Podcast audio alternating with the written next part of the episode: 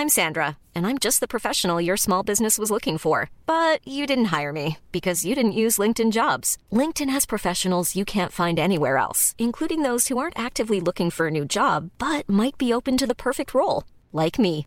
In a given month, over 70% of LinkedIn users don't visit other leading job sites. So if you're not looking on LinkedIn, you'll miss out on great candidates like Sandra. Start hiring professionals like a professional. Post your free job on linkedin.com/people today.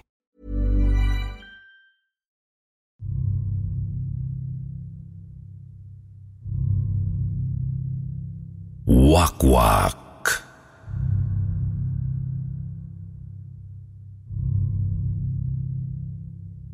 Magandang gabi po, Sir Jupiter. Ako po si Lynn. Tubong Bohol. Itong kwento ko ay nangyari taong 2015 dito sa baryo namin.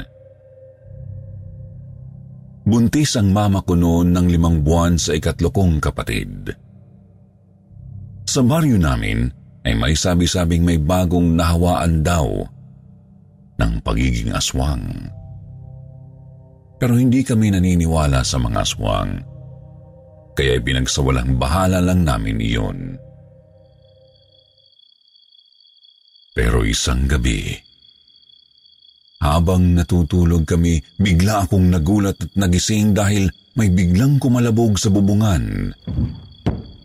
Pati si Papa ay nagising din dahil sa lakas ng kalabog. Akala namin bunga lang yun ng mangga na nahulog kasi namumunga na ang mangga namin. Kaya bumalik na kami ni Papa sa pagtulog. Pero maya-maya, nakarinig kami na parabang may naglalakad sa ibabaw ng bubong. Tapos may narinig din kaming mga kaluskos kasunod nun. Parang kinakalmot ang yero. Ang sakit sa tenga at nakakangilo sa ngipin. Nagulat din si Mama kaya nagising na rin siya. Nakita ko si Mama na napapapikit at napapangiwi habang hawak niya ang kanyang tiyan. Dumadaing si Mama sa sobrang sakit ng kanyang tiyan.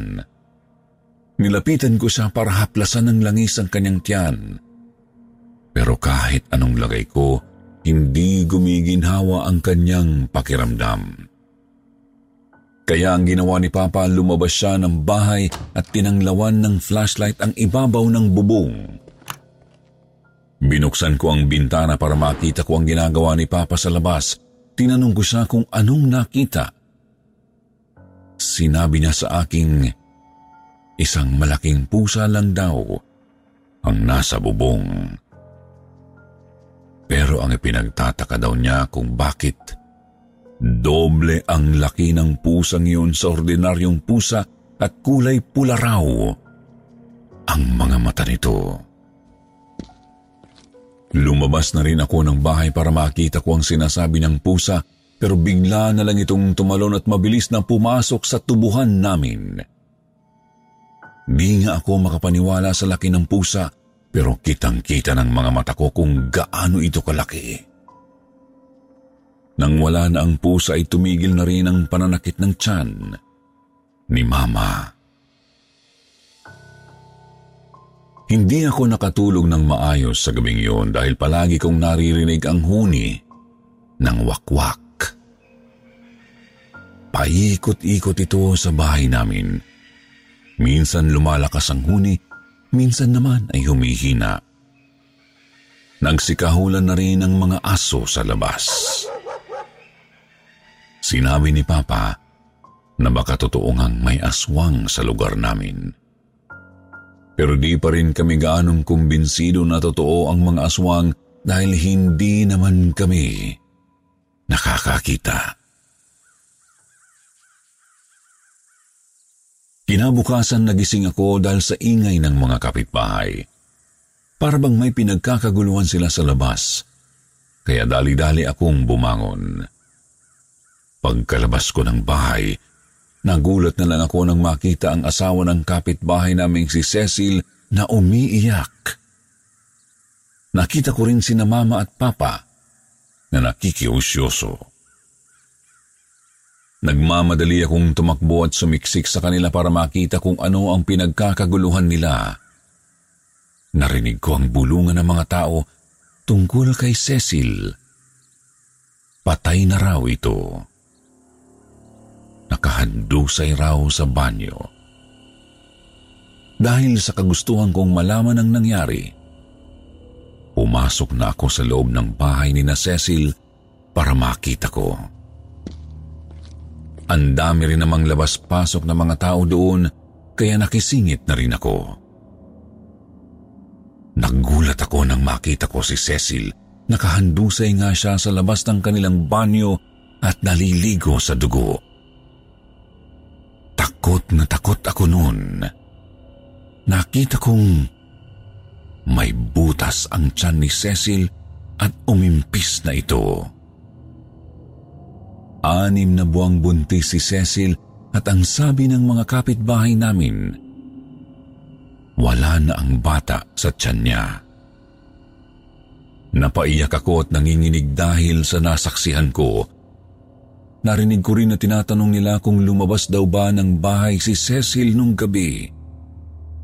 Pero ang sabi ng asawa niya, hindi raw niya namalayan dahil nakatulog siya dahil sa kalasingan. Wala rin naman daw narinig na sigaw ang asawa niya. Narinig ko na ang bulungan ng mga kapitbahay namin na kagagawan daw yun ng aswang. Dahil doon nabuhay na naman ang kwentong aswang sa lugar namin ng araw na yun. Parang gusto ko nang maniwala sa kanila kahit hindi ko pa nakikita ang aswang. Grabe kasi ang nangyari kay Cecil. Napatingin ako kay Mama Nakita ko siyang nanginginig sa takot. Nilapitan ko siya at inaya ng umuwi. Habang pauwi na kami, narinig ko pa ang galit na sigaw ng asawa ni Cecil.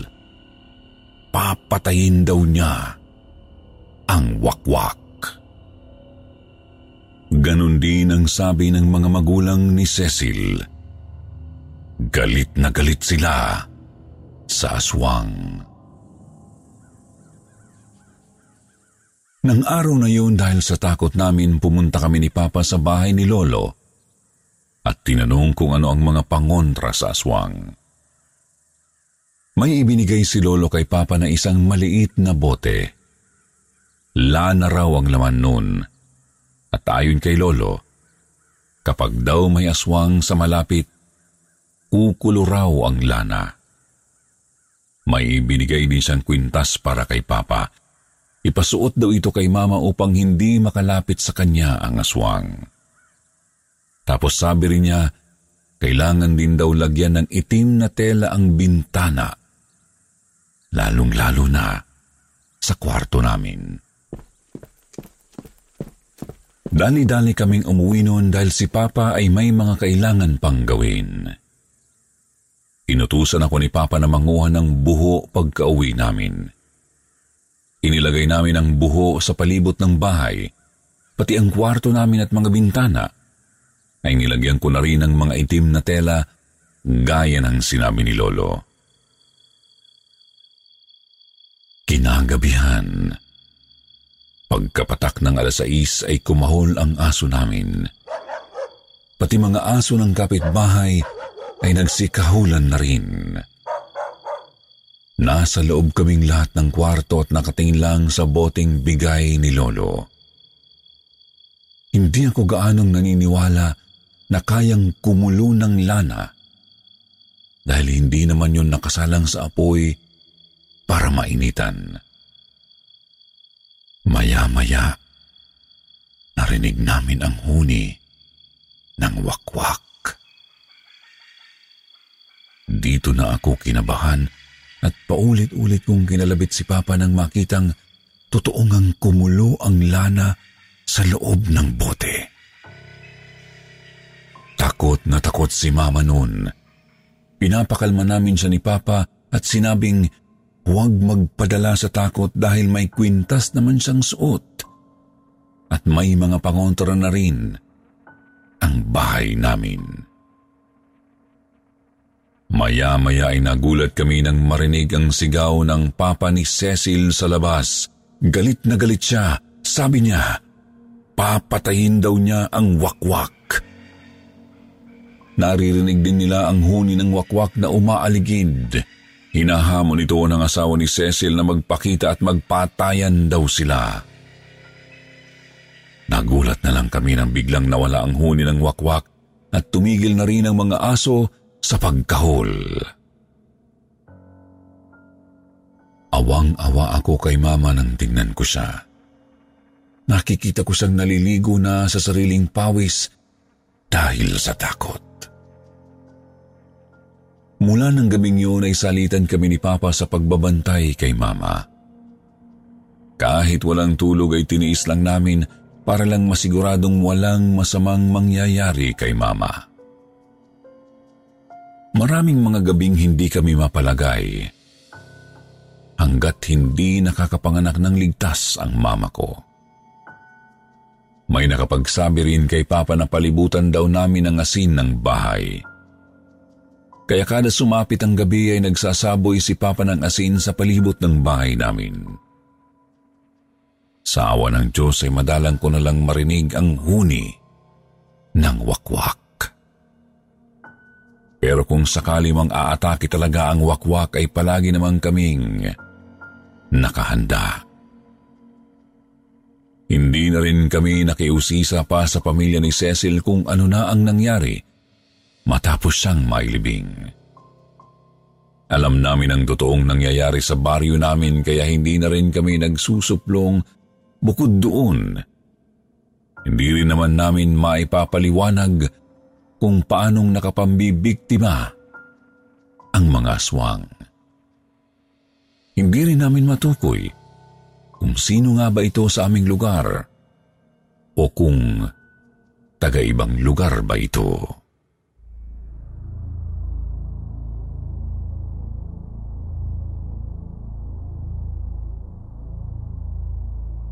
Aswang sa sapa.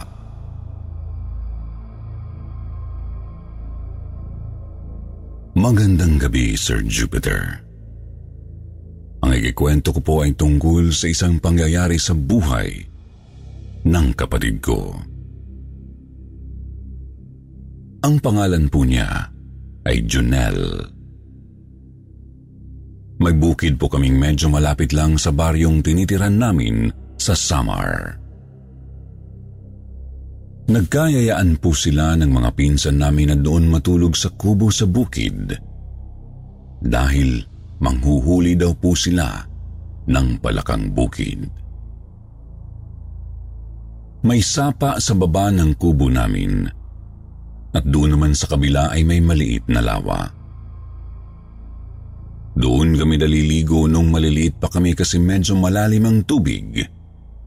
Masarap lumangoy. Habang nanghuhuli ng palakang bukid ang mga pinsan namin, ay nagpaalam daw po ang kapatid ko na maliligo muna siya sa lawa.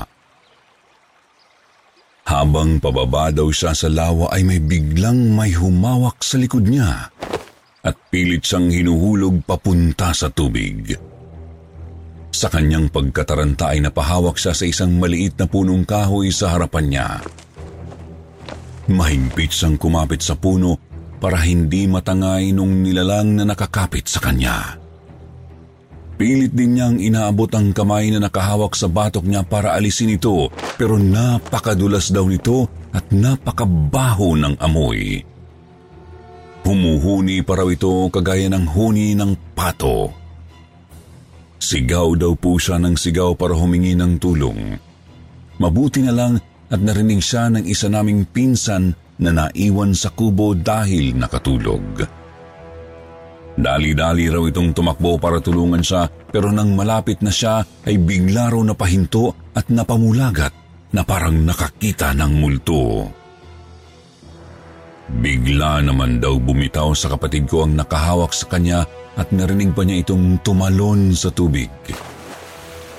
narinig niyang lumagaslas ang tubig sa lawa na parang may malaking nilalang na lumangoy. Hindi na niya ito nilingon. Dali-dali siyang umakyat at tumabi sa pinsan naming gulat na gulat sa nakita. Nang tanungin niya ito kung ano ang nakita niya, ang sabi raw nito, maitim na nilalang na makintab ang balat. Mapula raw ang mata at matutulis ang mahahabang puting ngipin.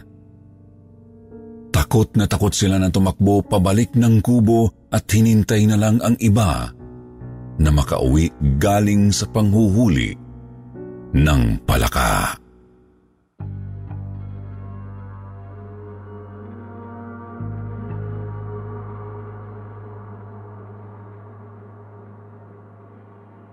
Mga pusang itim.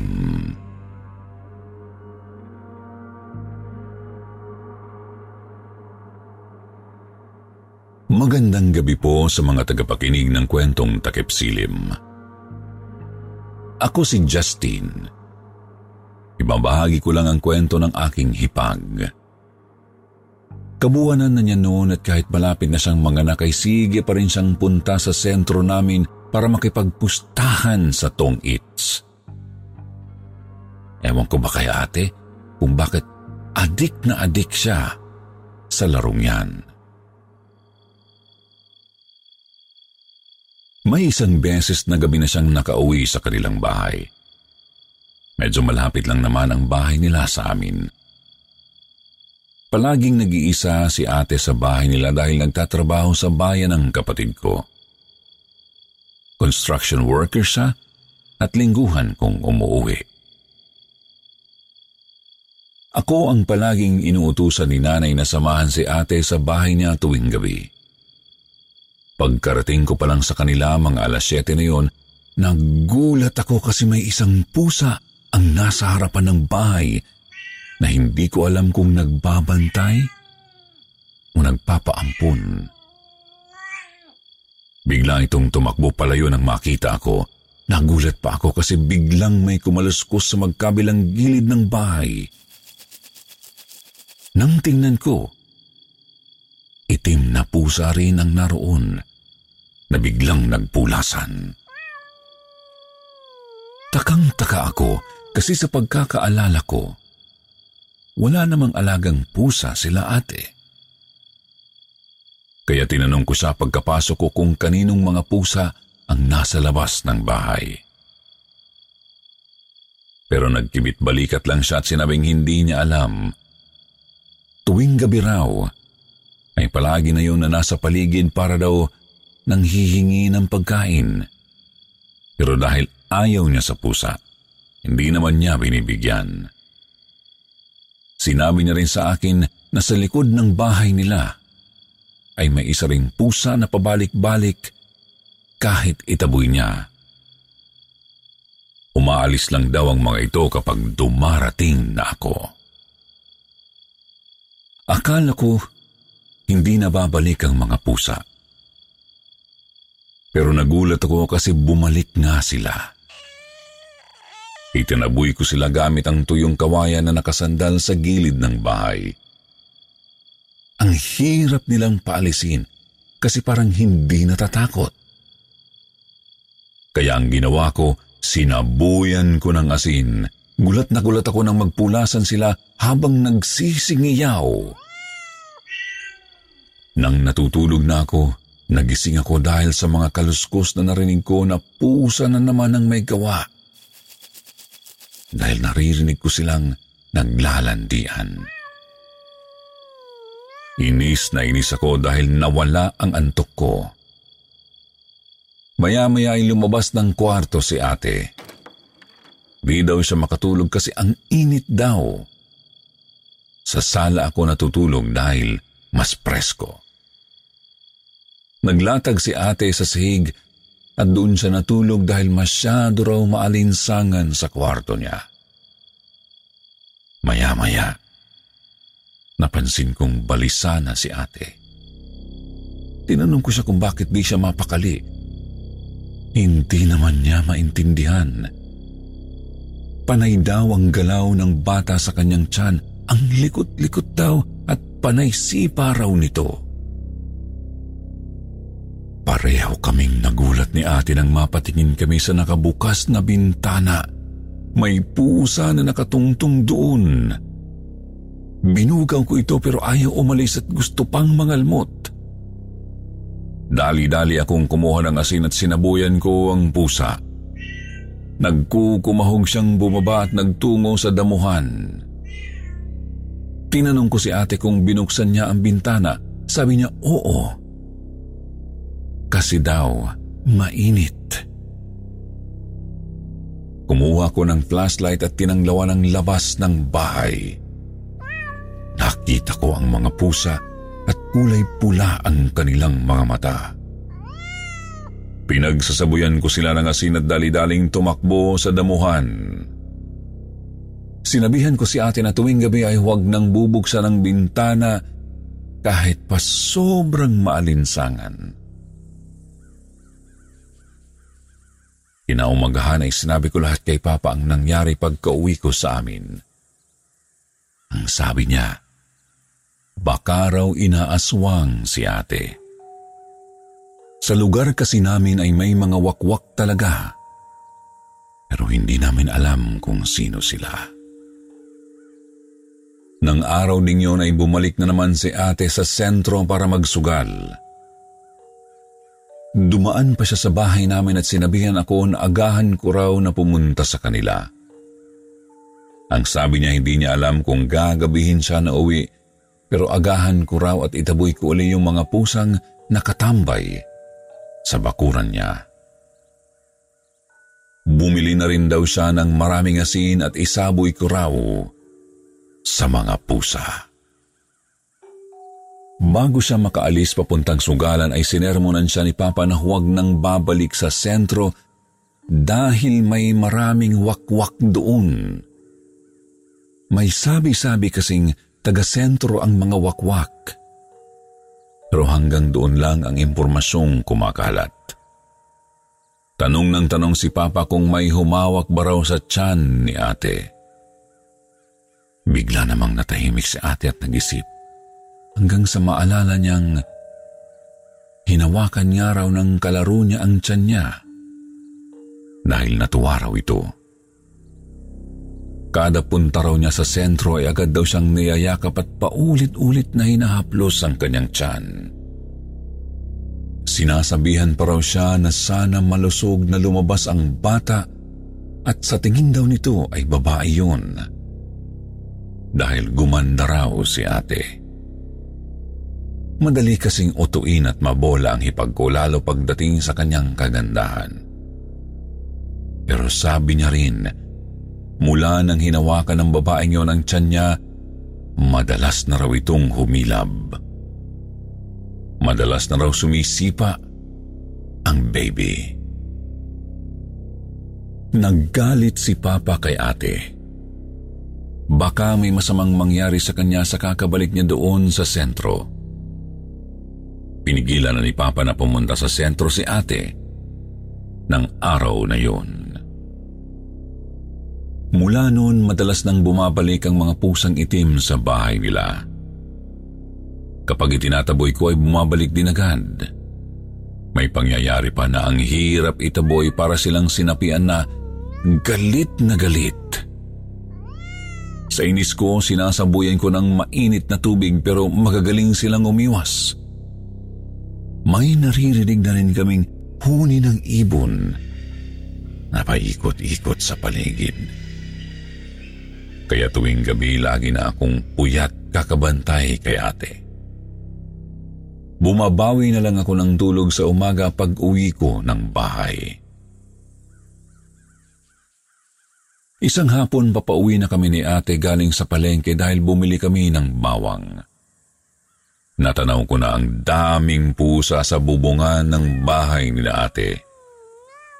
Dali-dali akong tumakbo para itaboy sila kanya-kanya sila ng talon at takas. May ibang nagmamatapang pa, kaya pinagbabato ko. Kinilabutan na ako kasi hindi na biro yung nangyayari. Nang gabi ring yun, sumakit ng matindi ang tiyan ni ate. Sabi niya manganganak na raw siya kaya dali-dali kong tinawag si Papa para tawagin ang tiyuhin kong may tricycle. Habang nasa biyahe kami patungo sa paanakan, ay sinusundan kami ng wakwak.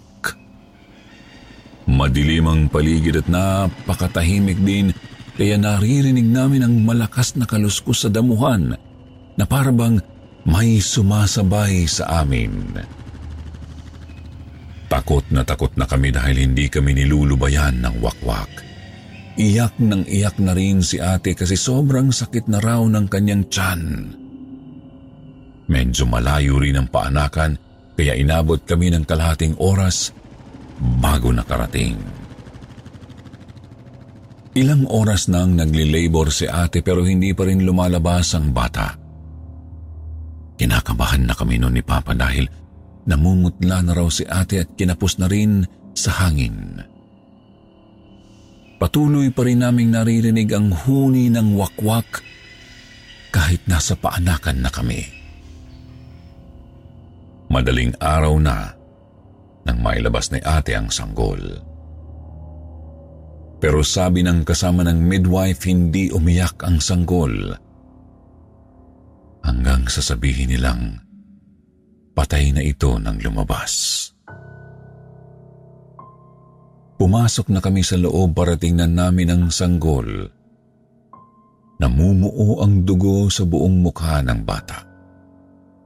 Sobrang putla na rin ang buong katawan nito tapos yung isang mata ay nakadilat, pero may dugo rin doon na lumalabas. Sa totoo lang, hindi ko kaagad natingnan ang bata kasi unang tingin pa lang para siyang tiyanak. Inuwi namin ang sanggol kina ate pero hindi nila ito pinalamayan. Hindi na rin nila ito pinamisahan sa pari Kaagad nila itong inilibing sa sementeryo kinabukasan. Dahil sa nangyari, naging tulala si ate ng ilang mga araw. Hindi kasi nito matanggap na ganun ang nangyari sa bata. Ipinagtataka pa namin, simula nung nanganak si ate, ay di na muling bumalik pa sa bahay nila ang mga pusa. Hinala nila papa na inaswang nga si ate. Maaaring sinipsip daw ang bata kaya nagkaganoon ang itsura. Makulit kasi si ate kahit sinasabihan ko ay palaging binubuksan ang bintana paggabi. Hindi namin inakala na mangyayari yun sa ate ko. Hanggang ngayon, Pilit pa rin kinakalimutan ni ate ang nangyari sa kanyang anak at natuto din siya ng leksyon. Wala namang masisi ang kuya ko sa nangyari. Minsan sinisisi niya ang sarili niya kasi hindi nabantayan ang asawa niya habang buntis. Pangaral na lang ang sinasabi ni Papa sa kanila. Nang mabuntis uli ang hipag ko, doon na namin sa bahay pinatira hanggang makapanganak siya para siguradong hindi na uli mangyayari ang sinapit ng una niyang anak.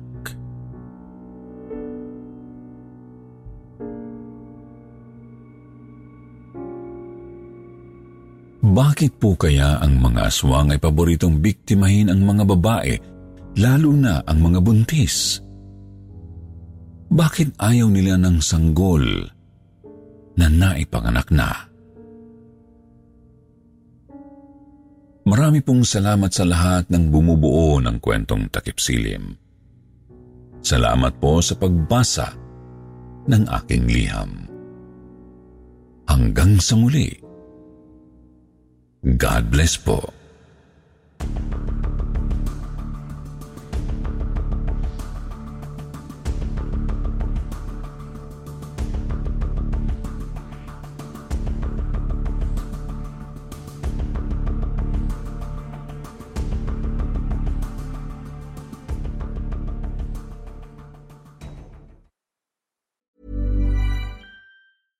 I'm Sandra, and I'm just the professional your small business was looking for. But you didn't hire me because you didn't use LinkedIn jobs. LinkedIn has professionals you can't find anywhere else, including those who aren't actively looking for a new job but might be open to the perfect role, like me.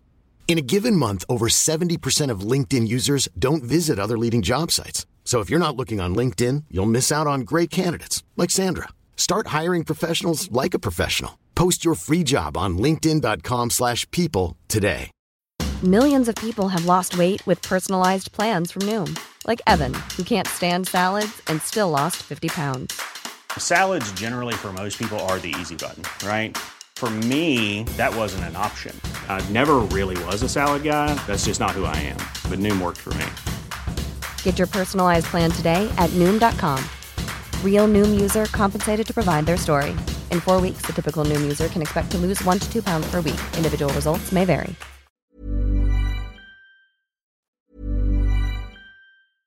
Hey, it's Paige DeSorbo from Giggly Squad. High quality fashion without the price tag. Say hello to Quince. I'm snagging high-end essentials like cozy cashmere sweaters, sleek leather jackets, fine jewelry, and so much more. With Quince being 50 to 80% less than similar brands. And they partner with factories that prioritize safe, ethical, and responsible manufacturing. I love that. Luxury quality within reach. Go to quince.com slash style to get free shipping and 365 day returns on your next order. Quince.com slash style.